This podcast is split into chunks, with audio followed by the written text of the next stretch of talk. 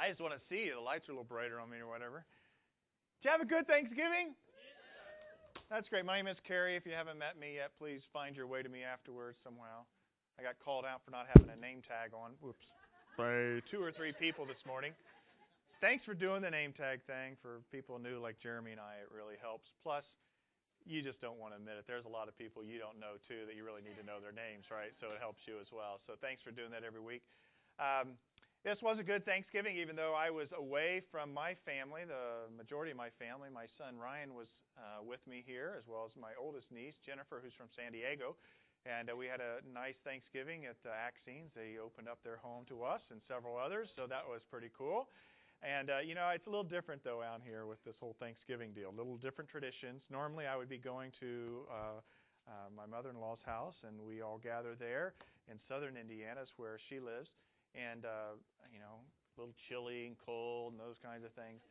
You know, I walk out for uh, the Axines Thanksgiving, and all ten of their cousins were in the swimming pool, and I'm like, this is just different, just different. No, I trust you had a good Thanksgiving as well. And if your family from out of town and maybe hung over for the Sunday, that's great. It's good to have you here today. Uh, you're just part of the church family. I always think it's sort of uh, the Sunday after. There's a couple unique Sundays. The Sunday after Thanksgiving and the Sunday after Christmas are just a little bit more, I don't know, warm, mellow, that kind of deal. So just sort of pull yourself around the campfire here, and we're just going to spend some time looking at God's Word and what He wants for us to hear. And uh, then we're going to be able to head towards the communion table uh, for the latter part of our worship time together.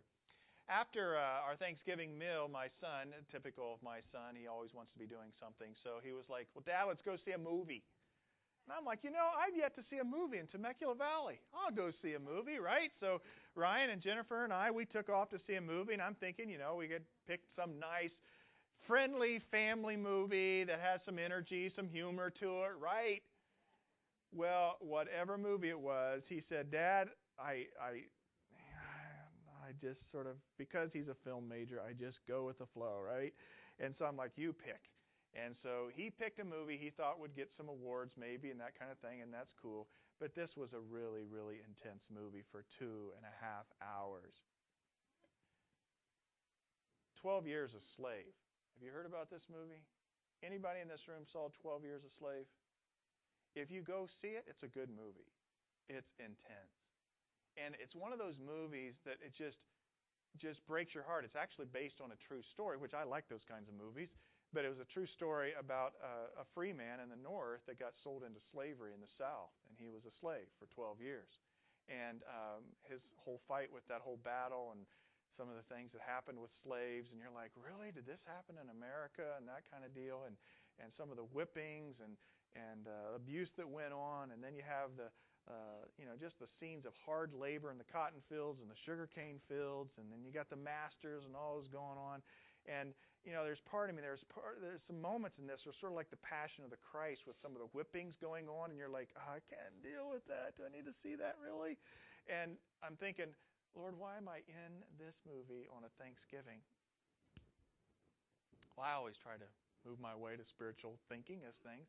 And as I thought through what I was seeing before me in this movie, it began to dawn on me that there's something that just rises up in your spirit when you see injustice done and when you see people in bondage and you're just wanting to help them out. You ever been there? Break free from these chains of slavery. Break free to be who God called you to be, not under this oppression. And I was thinking on Thanksgiving Day, one of the most grateful things that you and I should be thankful for is the freedom that Christ has brought us to break the chains. Maybe not of a slavery in that kind of manner, of oppression, but the slavery of sin. You know, Scripture says that Christ has set us free, and we are to be free. But then it says, I think it says it in Galatians, do not become burdened again by a yoke of slavery. And what's that yoke of slavery? The sins that so easily entangle us. And I was thinking, even as I came here today to share on this passage and this incredible story that's very familiar to all of us of Jesus transforming and changing a man's life, is that there are many of us who live in bondage and in slavery week in and week out. Or maybe we have friends who live in bondage and slavery week in and week out. And we just have incredible news to let people know that they can be free. And for some people, it's not just 12 years of slavery or 12 years of being a slave or addicted to something or some, you know, maybe even secret hidden sin, not even some knowable kind of sin. But it can be a lifetime that people have lived that way. But we offer the message of hope through Christ. And as we gather around the Lord's table later, it's through Jesus in remembrance of Him and Him alone because He is the one who came to set captives free. And so we have great news to rejoice in on this Thanksgiving Sunday. Following Thanksgiving, I don't know if which one's called Thanksgiving Sunday, the one before, the one after. But as we've been in this spirit of just gratefulness, may we come today to God's Word to be grateful for all that Jesus has done and can do in our lives and in our friends' lives. Well, with that, the story I want to go to is found in Mark chapter 2. If you have your scriptures, turn there. If not, we'll just sort of uh, depict it and carry along. Some of you are very familiar with this story. If you're too familiar with this story, I want to encourage you to sort of kick back and rethink through it. Rethink through it in a fresh manner. Because a lot of times we just become too familiar with things and we begin to think, oh, I've heard that, been there, done that, you know, you know, got got all the got all the trappings from it. Uh, but no, I want you to think afresh of this story as it relates to the ministry that Jesus did. Because what we're looking at today is the ministry that God calls us to do, and the ministry that He brings into our lives for us to be not only set free from sin, but to set other people free from sin and have transformation happen. So here's the story the story of Jesus and the paralyzed man of when he was let down through the roof, if you recall that story. And it's found in Mark chapter 2. And I want you to think afresh of the scene and what was happening at the time. Now, this is Mark chapter 2, so it's an early on story, at least for the gospel writer in Mark. And uh, we looked at last week that Jesus, some of the first words he said was, The kingdom is near, repent and believe. So, my kingdom, my presence, my reign, my rule is here. Repent, turn from the direction you're going, and turn this other way. And so then he inaugurated his ministry by stepping out and being able um, to see people's lives changed and transformed as he began to proclaim the kingdom's message. Now, Jesus, he worked with his earthly father, Joseph, in a carpentry shop for his younger years. When he was 30, he began his earthly ministry. It only lasted for three years before he went to the cross, and then he was raised from the grave and ascended to the heavens. So he has a short period of time that he does ministry. But picture this Jesus, just the Nazareth boy, was hanging around, and he had a hometown called Capernaum. So he had moved around, but Capernaum, does anybody know where Capernaum is? Capernaum is on the north side of the Sea of Galilee. So if you looked at a picture of Israel, you have the Sea of Galilee, then you have the Dead Sea that I mean the Jordan River that ends up in the Dead Sea because there's no outlet to the Dead Sea. It's a very salt basin kind of thing. And then you have Jer- Jerusalem in there, and of course where Nazareth is, and Bethlehem, right? It's all along the Mediterranean Sea. But Capernaum was at the north part of the Sea of Galilee. If you ever get a chance, go there. Just a beautiful place. And this was sort of, uh, I don't know, maybe it was like Thanksgiving time when everybody sort of comes back around home. And so here's Jesus, hometown boy, been hanging around there. He'd started, inaugurated his ministry, some things had started happening, and then they were very excited about him coming back to their town. So here we are in, in Mark chapter uh, 2. A few days later, when Jesus again entered Capernaum, the people heard that he had come home. So they start gathering, buzz, buzz, buzz, buzz. Word gets around. Jesus is coming back. Jesus is here. He's home. He's he's about. Oh, heard a lot, a lot about him. They're sort of checking him out because you know what is this thing that he's starting to do and who he's claiming to be? So many gathered that there was no room left, not even outside the door. And he preached the word to them. Now, they didn't like, oh, let's all go to the, the church building with the steeple in Capernaum. No, you didn't have them, okay? Now, they had synagogues and other areas of public gathering, but a lot of times you would just gather in a home. Like thinking about your home. Maybe it's small, maybe it's large. I tell you what, if your house is small this morning, it's probably still bigger than what this house was. Okay? Small places, and they would pack them in. So here's the owner of the house somewhere. I don't know, maybe he's sitting over in the corner. There's some teachers of the law there. There's some other people from around the hometown, maybe some relatives. They're packed in, and they're listening to Jesus, just like I'm standing in front of you, teach. All right? He'd open up the scrolls. He'd talk about the Old Testament. He was teaching them what? The message. We focused on it. The message of the full kingdom of God. I wish I knew what his message was that day. There's so many little details in Scripture behind the stories. You want to do the backdrop behind the stories and know what's going on? We're going to see that in several places here. I'm scratching my head. What's going on? Well, we don't know what he was teaching on, but he was there teaching, and they were just packed in, leaning in, listening to Jesus. Not just in the room, packed to the walls, but through the windows, people looking in, outside the door, so much so that people couldn't even really get close. And Jesus didn't have some lapel mic like this, you know, to be able to project his voice. No, he was probably loud and strong. Now, why do I go into some of these details? I think this is very important. When you read Scripture, you need to paint as many details or even imagine details as possible because it helps Jesus, it helps all of Scripture become more real to you. Because what we're reading here is not, again, a legend or some myth or some nice fictitious story. This really happened, and it really wasn't that long ago, only 2,000 years. When you start going back generations, if you do family trees, you start to realize, you know, 2,000 years isn't that long of an amount of time. This really happened, and as you climb into the details and depict it, and Scripture becomes alive to you, I think then Jesus becomes more alive to you in your everyday world. So as surely as you can see Jesus here teaching in this house, Picture Jesus sitting with your family at Thanksgiving wanting to teach. It's true. He is present through His Spirit. He promised that, and we've shared on that some. But here are the details packed house, hometown, lot going on, people very inquisitive, beginning of Jesus' ministry. What's going to be happening? So many people gathered, there was no room left, not even outside the door, and he preached to them the word. Some men came bringing to him a paralytic, carried by four of them. Now, and here I go again. I'm stopping, right? So just get reading on with the story. Move along, Bowman. Let's go. No, I want you to look into it. Some men came. We don't know what kind of men. Were these men friends of this guy who was sick? Were they just passersby and he cried out and said, Hey, could you help me go see Jesus? I think these men that are recorded here were friends of this guy. Now, I also then ask, well, why was the guy a paralytic? Why was he not able to walk around? Was it because a disease came along in his life? Maybe he had a car accident. Oh, they don't have cars. That's right. Maybe, you know, I fell off a horse, right? You know, I just ask all kinds of questions when I'm going to Scripture.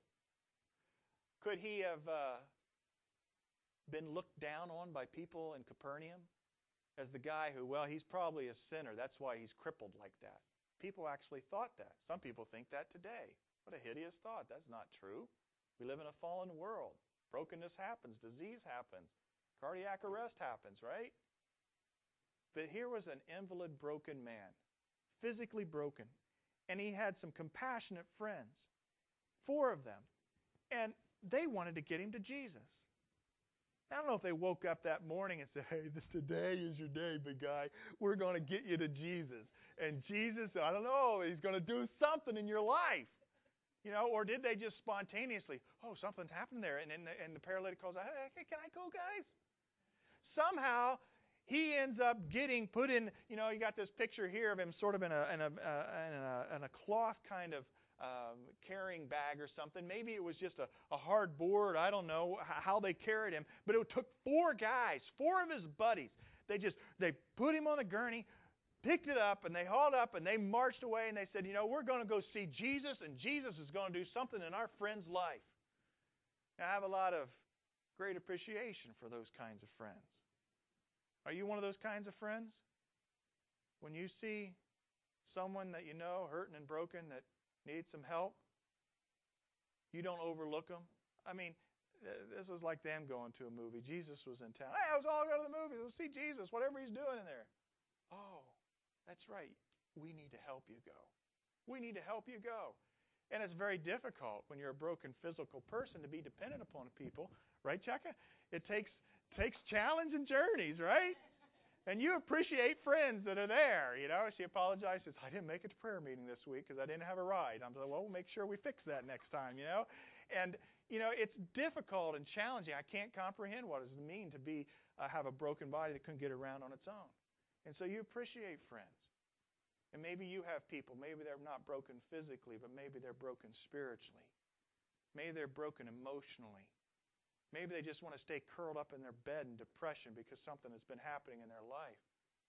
Do you know that Jesus wants to use you to minister His grace and mercy into their life? To be a stretcher bearer? And so here's these four friends. They're the stretcher bearers. They they take this guy there and they're just sort of bummed out when they show up. Why? Because you can't get through. Hey, hey, hey, hey. I don't know they tried to break through the mob, but they couldn't even get close, packed way out the door. Well, the houses that day had what? Flat roofs. This wasn't a pointy roof, okay? And so they said, you know, we're going to go up on the roof. It's sort of their California room up there. And so we're going to go up the stairwell, and they were on the top, and they said, we're just going to dig right here can you picture them just sort of doing the measurements? Where, where do you think he's at down there? Oh, he's about four feet from the west wall. You know? Oh, okay, here, measure up. I don't know how, you know, these pictures, you always, it's like, boom, it's just right there. So maybe Jesus is in the middle of the room, maybe not. And they start scratching, they start digging to tear through. Now, have you ever been in a house where you hear scratching in the walls or the ceiling? It's quite a disturbing thing. I've had that. And it's usually an animal. Sometimes it's been a bird. Sometimes it's a mouse. Sometimes it's been a raccoon. You're going, what kind of houses do you live in in Indiana? Well, I just had some houses I needed to fix up. We'll put it that way. And so you know, here's this scratching, and they're thinking, what's going on? And, and Jesus like, I'm not going to be distracted by the cell phones. I'm just going to keep preaching, right? And so he just keeps preaching along, but the scratching gets worse, and before you know it, some of the dust starts to fall, and there's a little bit of light peering through, and it starts to bother everybody. Like, what is going on up there? But these friends were so determined to get their friend to Jesus that they were going to do whatever it took to make sure that he was found right there in the presence of the one who could transform their friend's life. And all of a sudden, the hole starts to open up, and I can sort of picture the owner of the house going over there. Do I have insurance for this? I'm not sure that I do. Right? He's thinking, what's happening? The man is lowered right into the presence of Jesus. Since they could not get him to Jesus because of the crowd, they made an opening in the roof above Jesus. After digging through it, lowered the mat the paralyzed man was lying on. Verse 5 is pretty incredible when you think about all the drama. When Jesus saw their faith, he said to the paralytic, Son, your sins are forgiven. When Jesus saw their faith, it doesn't say when Jesus saw his need or when Jesus saw his brokenness. Or when Jesus saw, you know, how everybody else was looking around as to what are you going to do, Jesus? Jesus immediately identified with this individual's faith, and I believe it may not have been as much the individual's faith as it was the faith of the friends. This is key. You ever heard about you know, the whole intercessory prayer idea that I'm going to intercede with my faith. You ever been in a place broken? Something's happening in your life. Maybe it's happening this morning. You, just can't even pray for yourself. You're that busted up. And someone will come up and say, Well, I'm going to be praying for you. Well, thank you. And sometimes that's a nice, kind gesture. Other people, like, they really mean it. I'm going to be praying for you. Oh, thank you. Because I don't even know how to pray. I am. I'm going to intercede with my prayers. Well, sometimes it's not just prayer that we need, need to intercede with for others. Sometimes we need to intercede with our faith because people just don't believe. Maybe this paralytic had had it. He says, You know, I've tried to go to all different kinds of doctors.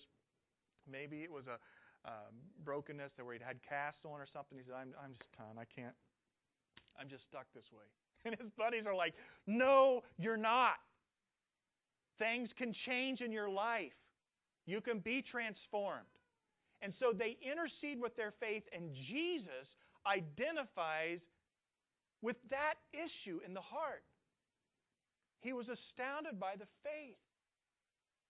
You ever wonder why Jesus didn't heal more like everybody came around? I can't comprehend this. You're God Himself. You're walking around, you know, and you see brokenness all around you. You see people that maybe have unclean spirits. You see people that need to be healed of diseases. You see people that are broken emotionally. Did Jesus just sort of like take a wand around and go zinger, zing, zing, zing? Hey, you, you, psh, psh, psh, oh, look at that. All right.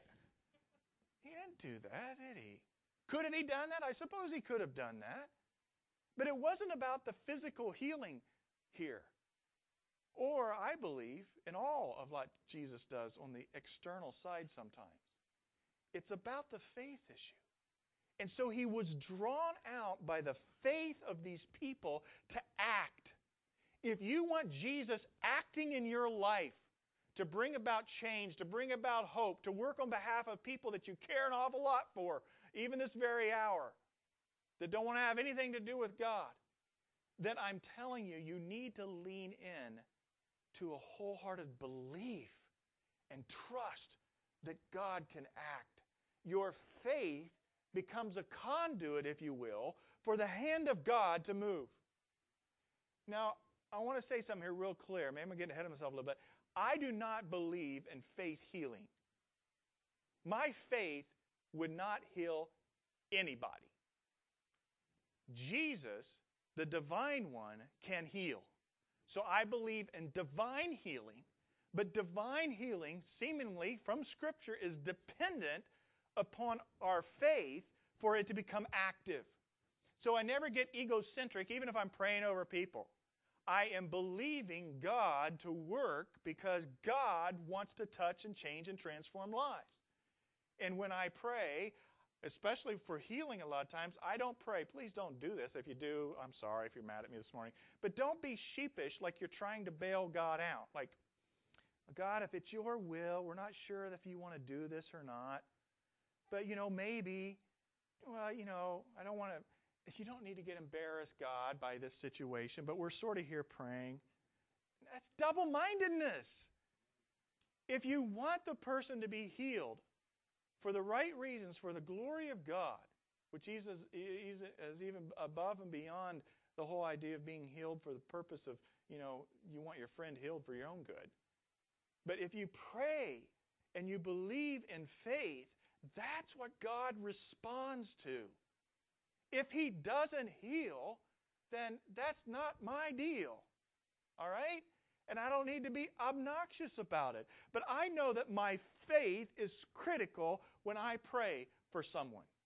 And I challenge you that way.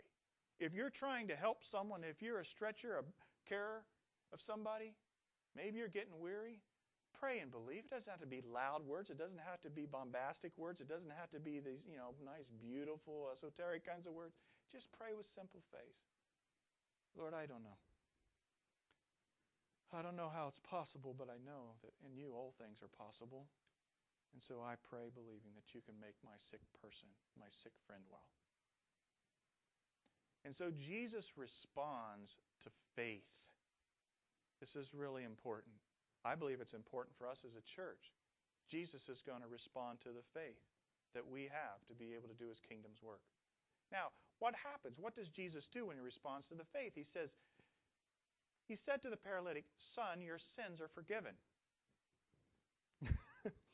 now, I'm not quite sure the backstory, right? Maybe the guy was like some big time sinner. It was known that way. Maybe some people, like I said, were accusing him he was, he was an invalid because of his sickness or because of his sin. But can you picture the guys looking down from the hole above? And Jesus says, Son, your sins are forgiven. Now, maybe they had that in mind. I don't know. But part of it, I would think, would be like, that's nice. But that's not that's not why we went to work and dug through this whole rip this guy's ceiling off, Jesus. Hey, you know, you heal him, get him, help him out. But the first thing he says is, son, you're your sins are forgiven. Know this Jesus knows what the real need for all of us. These bodies are broken. They will one day, except for the Lord's return, be placed in the ground. And through Christ and his resurrection, we will be raised from the dead and we will have new bodies. But the only hope we have to be raised from the dead to live eternally with God himself is if our sins are forgiven. Because God cannot allow excuse the crassness of the word, I guess, he can't allow any trash into heaven. His heaven's perfect. And so the sin condition has to be dealt with on behalf of the inhabitants of heaven. And Jesus knew the sin was encumbering him. The real bondage was not his physical condition, the real bondage was his soul condition. And so he said, Son, your sins are forgiven. Okay, this started to stir. It'd be one thing if Jesus said, Oh, it's so good for you. I'm going to pray for you, help you out a little bit here. Let me maybe help you up, see if you can walk or something like that. The whole miracle, the healing, was, you know, something that could stand before them. But there was offense taken by that one statement Son, your sins are forgiven. And why was there offense taken? Now, some teachers, verse 6 of the law, were sitting there thinking to themselves, Why does this fellow talk like that? He's blaspheming. Who can forgive sins but God alone? True.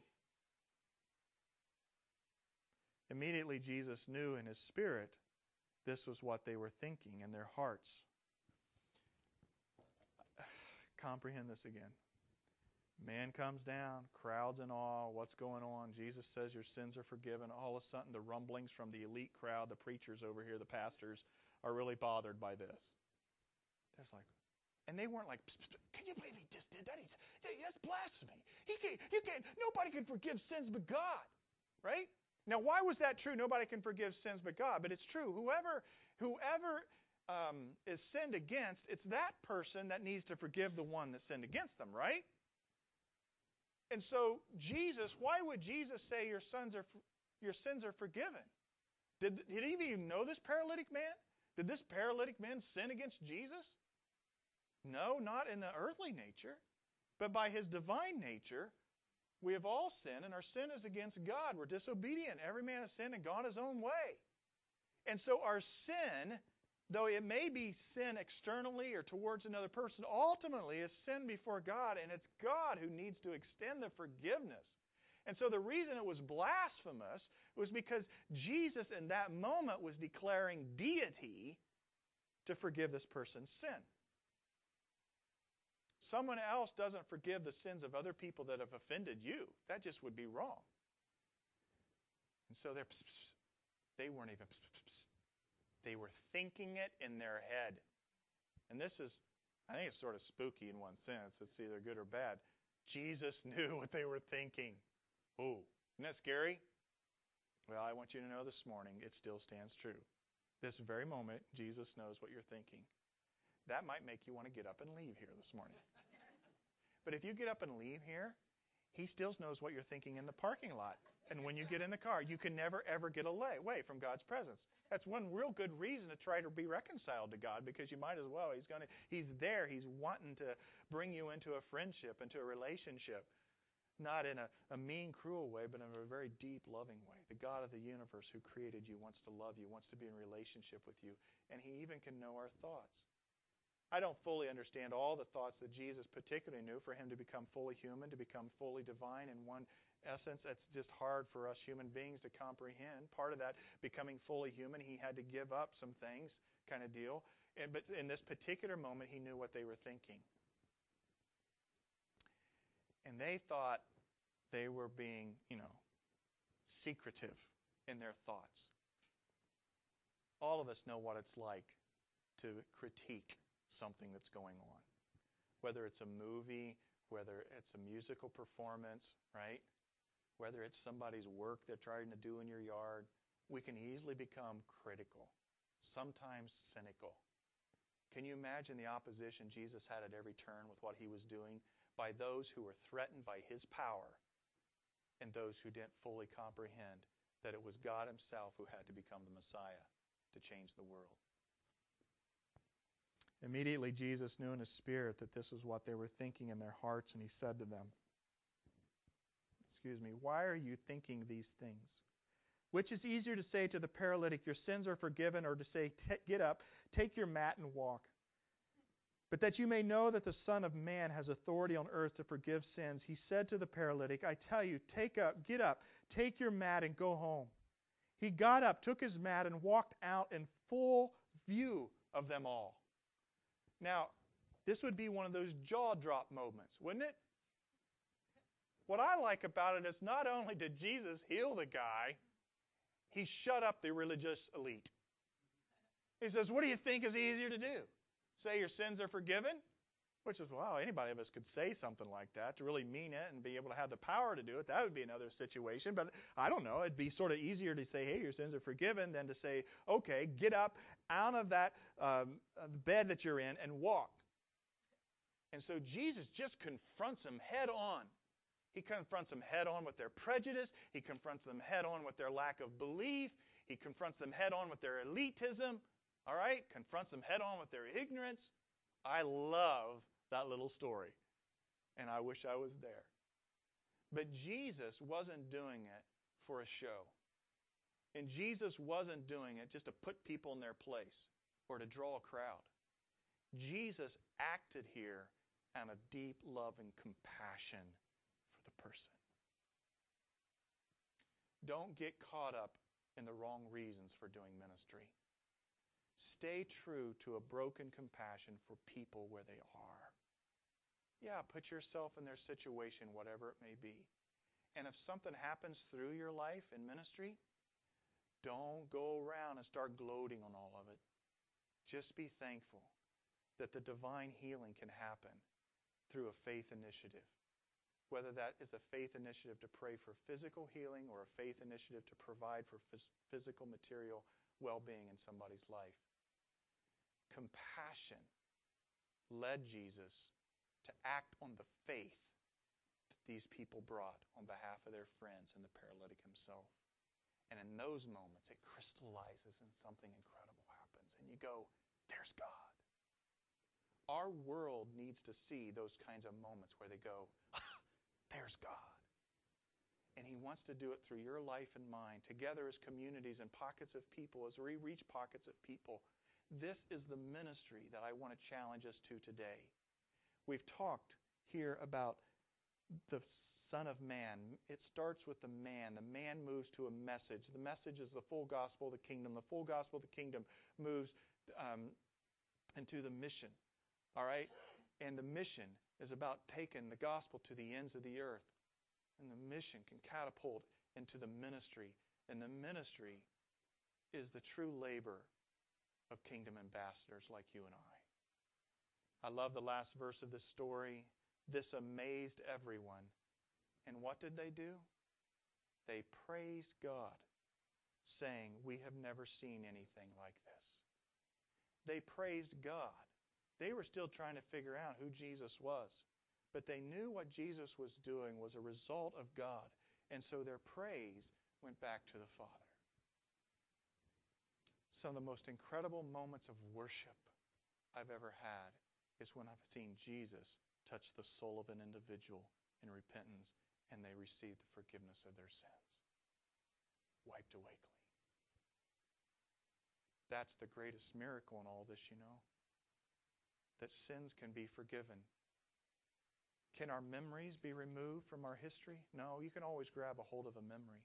But the brokenness and the pain and the guilt can be washed away by the blood of Jesus the blood representing his life of what he eventually ended up doing on the cross and through the resurrection. Jesus is performing miracles today through changing lives that are wanting to turn to him. There's worship if you participate in that ministry. A couple other verses I want us to look at. I want to give some personal challenge, and I want us to look at heading to the Lord's table. In Corinthians, Second Corinthians actually, it's on your note sheet. It's up here on the slide. It's actually referenced wrong. It's Second Corinthians. In Second Corinthians, it says this, chapter 5, I want to look at verse 17 first. It says, Therefore, if anyone is in Christ, he is a new creation. The old has gone, the new has come.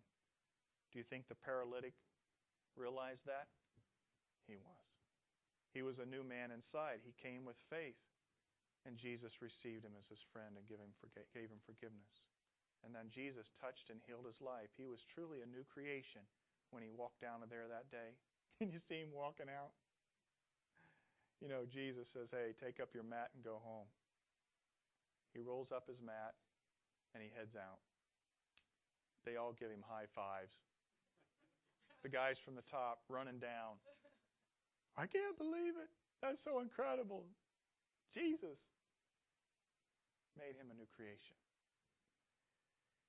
All this is from God who reconciled us to himself through Christ and gave us the ministry of reconciliation. That God was reconciling the world to himself in Christ, not counting men's sins against them. And he has committed to us the message of reconciliation. We are therefore Christ's ambassadors as though God were making his appeal through us. We implore you on Christ's behalf, be reconciled to God. God made him who had no sin to be sin for us, so that in him we might become the righteousness of God. There's two phrases I want you to focus on here. One is he gave them the ministry of reconciliation, and the other is he committed to us the message of reconciliation. There's the ministry and the message, and together as Christ ambassadors, this is what we do, these two things. Actually, if I can slip back to that prior slide that had the demonstration and the proclamation, I want to highlight this. What Jesus did with the paralytic was this. He said, Sons, your sins are forgiven, which is the proclamation of the message of the gospel of the kingdom. Then he said, I tell you, get up, take your mat, and go home. That was the demonstration of the Spirit's ministry. Jesus, for three years, did the ministry of the Father, but there was two components. There was a proclamation and there was a demonstration. And together, these go hand in hand in how we move forward as kingdom ambassadors. We proclaim the message of salvation through Christ and the kingdom of God. His reign is here at hand and one, will one day culminate. That full gospel of the kingdom, like we talked about. But as we do that, we're just not spouting words. We're actively, physically doing the presence of Jesus in ministry. And it may be praying for somebody to be healed. Maybe they're healed, maybe they're not. That's God's will, God determined. But we pray active in faith. I tell you, get up and take your mat and go home. That phrase is depictive of us caring for people and their physical needs and their conditions. And so it may be a provider of taking somebody a meal because they've been sick. Maybe it's helping somebody out with a work project. Maybe it's, you know, you know, carrying on some type of good deed for a community service for a group of people. I don't know. You you picture it. But what we do physically, tangibly for people is part of this ministry, but it goes hand in hand with the message of reconciliation. So Jesus had the proclamation, the message of reconciliation with the demonstration, the ministry of reconciliation. So then back to the Second Corinthians um, uh, uh, 5 chapter, this is what we're called to do as kingdom ambassadors. Now, ambassador is a pretty important job, isn't it? That whole Benghazi thing that happened a year ago, why was that such a, a, a terrible kind of crime? It was because our ambassador, an ambassador of the United States, was killed first time in how many years? Because an ambassador represents the authority, whether it's of a nation or even the guardian or whatever. An ambassador carries with them not their own authority, but the authority on one whom they, they are working for. So you and I are called here as ambassadors of the very Jesus who stood there healing the paralytic. And so then he sends us out to do the same thing, to do the proclamation of the kingdom message and the demonstration of the kingdom ministry. Now, I love this. We are therefore Christ ambassadors as though God were making his appeal through us. Jesus says, It's to your advantage I go away. If I go away, I'm going to send the Spirit. And that very same Spirit, my Spirit's going to dwell within you, and you're going to be my kingdom ambassadors. And you're going to labor. For the fields are white unto harvest, and you're going to labor to bring people to Jesus. And if they have the faith, and if they want to follow Christ, their lives can be changed and transformed. Now, historically, the church has gone one of two directions in this whole message versus ministry, proclamation versus demonstration. There was a season in time where the proclamation of the gospel, we just need to share the gospel, share a plan of salvation, was prominent. And then there is a backlash against that. We need to help people and really care. There's justice and mercy needs that need to be taken on.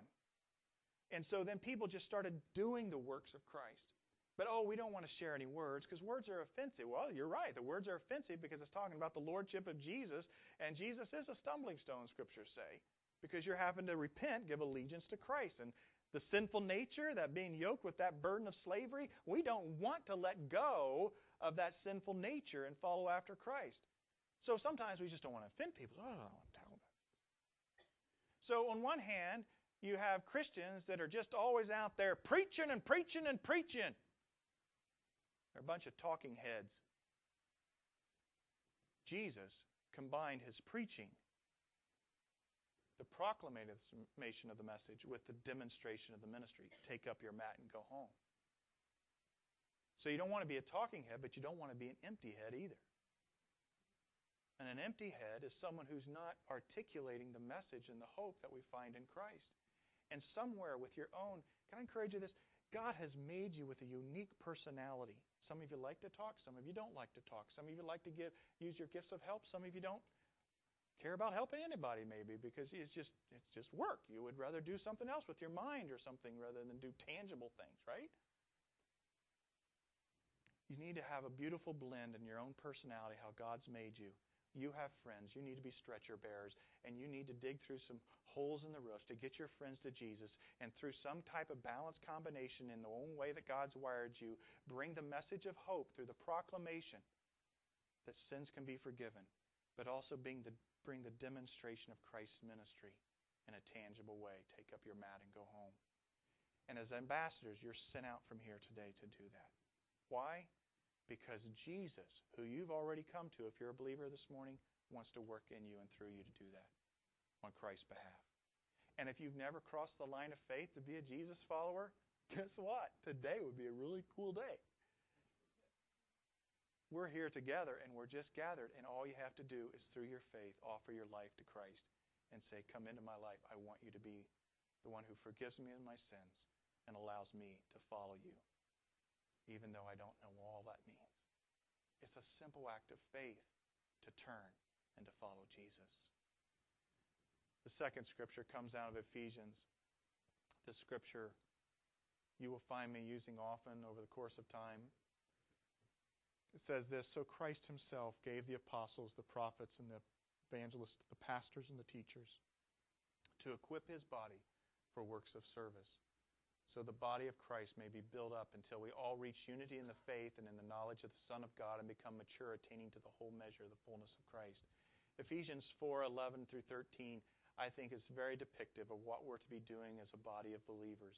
We've been given different roles and responsibilities, but why? To equip all of us for one thing, for works of service in the kingdom of God. The works of service are there for the taking. We need to pray, dig out our ears, offer our hands humbly before the Lord, and say, Use my life to carry people into your presence for you to touch. Who do you need to pick up, put them on your shoulders? Who do you need to drag out of bed, put them in a stretcher this week? You and I are gifted with the opportunity, whether in our workplaces or neighborhoods, down the street or around the world, to be able to be Christ ambassadors the Archbishop of Canterbury, Rowan Williams, says this quote. It's there on your note sheet. Rowan Williams says this It's not the church of God that has a mission, it's the God of mission that has a church. That ties into last week. It's not our deal, it's God's deal. God is on mission, and He has a church. We are the agents, we are the ambassadors of His message and His ministry. I thrive with this reality week in and week out. I would get overwhelmed as a pastor if I think, oh my gosh, I got to do it. I got to get around everybody. I have to be the chaplain. No. I'm called to equip you as the body to do two things to bring the message of reconciliation and to bring the ministry of reconciliation to people. And guess what? That's your responsibility too, to carry it, but to encourage one another. Because the one who's really the one leading this whole deal, God. It's his mission. And the God of mission, he has a church. It's not that we, the church of God, have a mission. We have to reverse it and see the beauty in it. I want to articulate four bullet points as it relates to the ministry aspect of us serving this mission of us going forward. these four things will resonate as we grow deeper into an understanding and a study of what God's called us to do as a community of people. The four words are these. They apply to Christ and what he did. The first is our ministry needs to be incarnational. It was God himself in the flesh standing in that room with that paralytic. Jesus came near. We now step into Advent season. We worship God with us. That incarnational presence of Christ type of ministry, we now bring to the world in need. The second is it's transformational. There's a lot of people that believe that Jesus is true, but they've never experienced Jesus to be real. Maybe that's where you're at this morning, too. Does he really touch people? Does he change lives? Does he give hope even in brokenness, even on a deathbed? My sister in law's father died on Thanksgiving Day. She's the only child of her family. Her dad died on Thanksgiving. Her mom died a few years ago. Neither one of them knew Christ, but thankfully, when he passed away on Thanksgiving morning, he had crossed that line of faith and he had experienced Jesus as being real. How important it is all the way through for us to understand that Jesus brings transformation. He just doesn't bring information or a nice creed. He changes lives. For some people, Maybe you find yourself here this morning this way. You've been taught how to cope with your issues, but Jesus wants to heal you from those issues. We need to be about a serious business of reconciliation with the power of Christ working transformationally. So ministry is incarnational, it's transformational. Third, it's communal. Those four guys, can you see, see them? See them looking down through that hole? How excited they were? We get to do this together, this thing called kingdom ministry. The people of Christ, locking arms, carrying people in stretchers, giving high fives, worshiping God because of the amazing things that He's done. Incarnational, transformational, communal, and finally, the word we used last week, missional. It's the purpose of Christ to forward the mission of His Father. And that's why He came we're going to approach the table. This communion table represents the presence of Christ. Not in some high church or Catholic kind of way of transubstantiation. We don't believe you pray over the elements of the bread and the, and the juice and, and all of a sudden it magically turns into the physical body of Christ. But we do believe there's something very special about these elements representing as symbols the work and the life of Jesus. Because the reality is, Jesus is already in our presence in a tangible way through His Spirit. We don't need to pray that His presence becomes tangible through a bread and a juice. He promised to send His presence, and Scripture says that. So when we come to the table, we come not coming to the presence. We bring the presence of Christ who dwells within us. And we come to the table in remembrance of all that He has done to bring the forgiveness of our sins and the transformation of lives. And so the Apostle Paul framed up the words of Jesus in 1 Corinthians 11. He said this For I received from the Lord what I also passed on to you. The Lord Jesus, on the night he was betrayed, took bread, and when he had given thanks, he broke it and said, This is my body, which is for you. Do this in remembrance of me. In the same way, after supper, he took the cup, saying, This cup is the new covenant in my blood. Do this whenever you drink it in remembrance of me. For whenever you eat this bread and drink this cup, you proclaim the Lord's death until he comes. Another scene where Jesus is in the middle. It's not the Michelangelo thing, right? Everybody on one side of the table to take the picture kind of thing. They're just packed in a room sitting around a low table.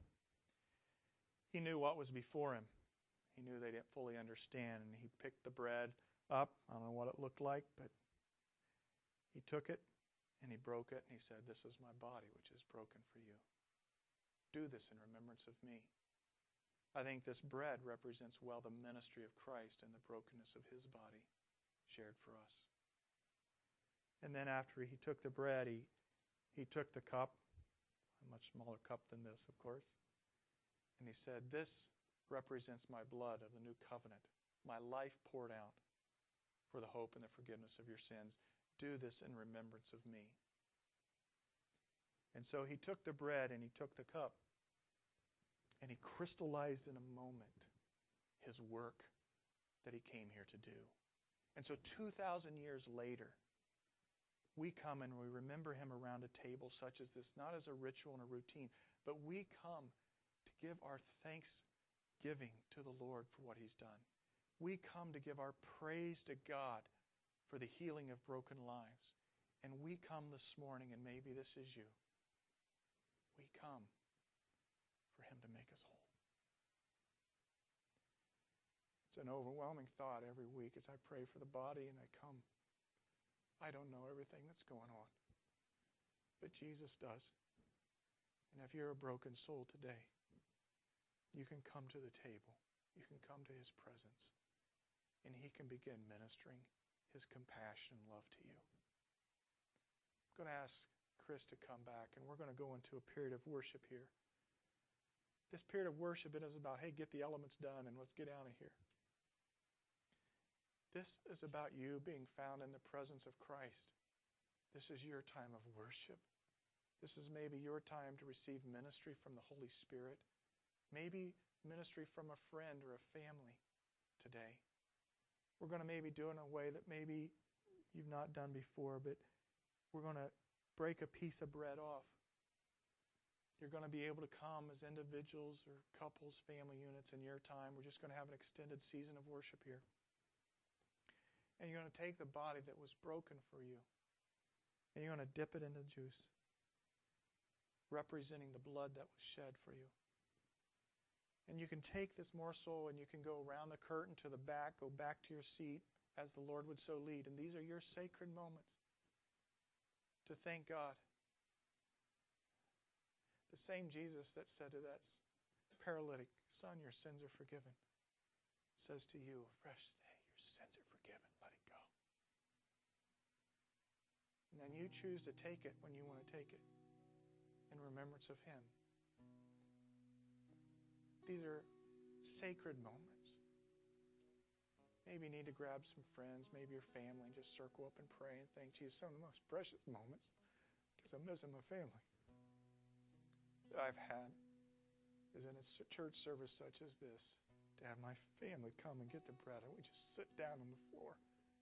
We teach our kids about communion and we just pray in those moments. So I want to talk about the blood washing away our sins. I'm going to ask Ryan Olson if he would come and pray for the elements. And then I'm going to uh, just let you worship as you feel led. You don't need to come and build a big line or anything. Just come. We'll be spending about 10 to 15 minutes just in worship. These are your moments in the presence of the Lord. There's tables at both sides. Come as the Lord leads. Ryan, would you pray for us?